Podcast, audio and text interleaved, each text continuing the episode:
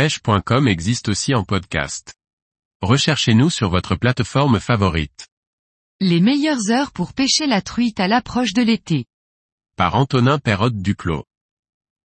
Les températures grimpent rapidement à l'approche de l'été et les truites sont de plus en plus difficiles à faire mordre. Certaines heures bien précises nous permettent toutefois de tirer notre épingle du jeu tout en préservant le poisson.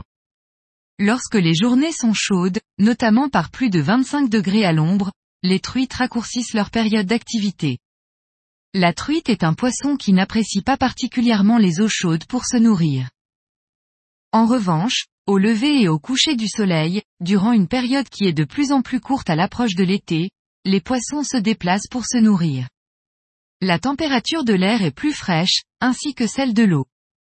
On retrouve généralement les truites dans très peu d'eau, postées dans le courant, attendant qu'une proie passe à leur portée. La faible luminosité nous permet de leurrer plus facilement les poissons qui se réfèrent principalement au bruit et aux vibrations pour chasser. Au contraire du lever et coucher du soleil, l'heure du zénith n'est pas fraîche et propice au déplacement des truites. Toutefois, si vous possédez une bonne paire de lunettes polarisantes, vous pourrez rechercher activement des poissons en longeant la rivière. Les poissons sont souvent collés au fond, dans des courants faibles et à l'ombre. En utilisant la ruse, la discrétion et des petits leurres, il est possible de capturer des poissons méfiants. Vous allez devoir utiliser du fil fin et être très précis dans vos lancers pour réussir à tromper les plus gros individus.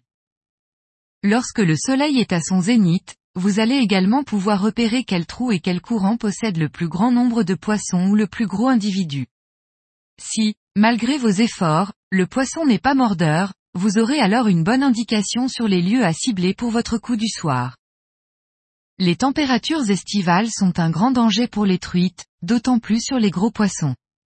Prenez bien en compte qu'une truite ne doit, sous aucun prétexte, quitter la fraîcheur de l'eau de la rivière. Quelques secondes suffisent pour faire une jolie photo avant de rapidement relâcher le poisson.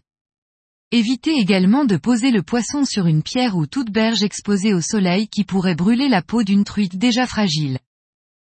Utilisez au maximum une épuisette, avec des mailles en caoutchouc pour garder le poisson face au courant pendant que vous essayez de le décrocher. Mouillez-vous correctement les mains avant de vous en saisir et restez toujours au-dessus de l'eau quand vous souhaitez faire une photo. Une chute sur le sol est fatale pour une truite déjà épuisée par le combat.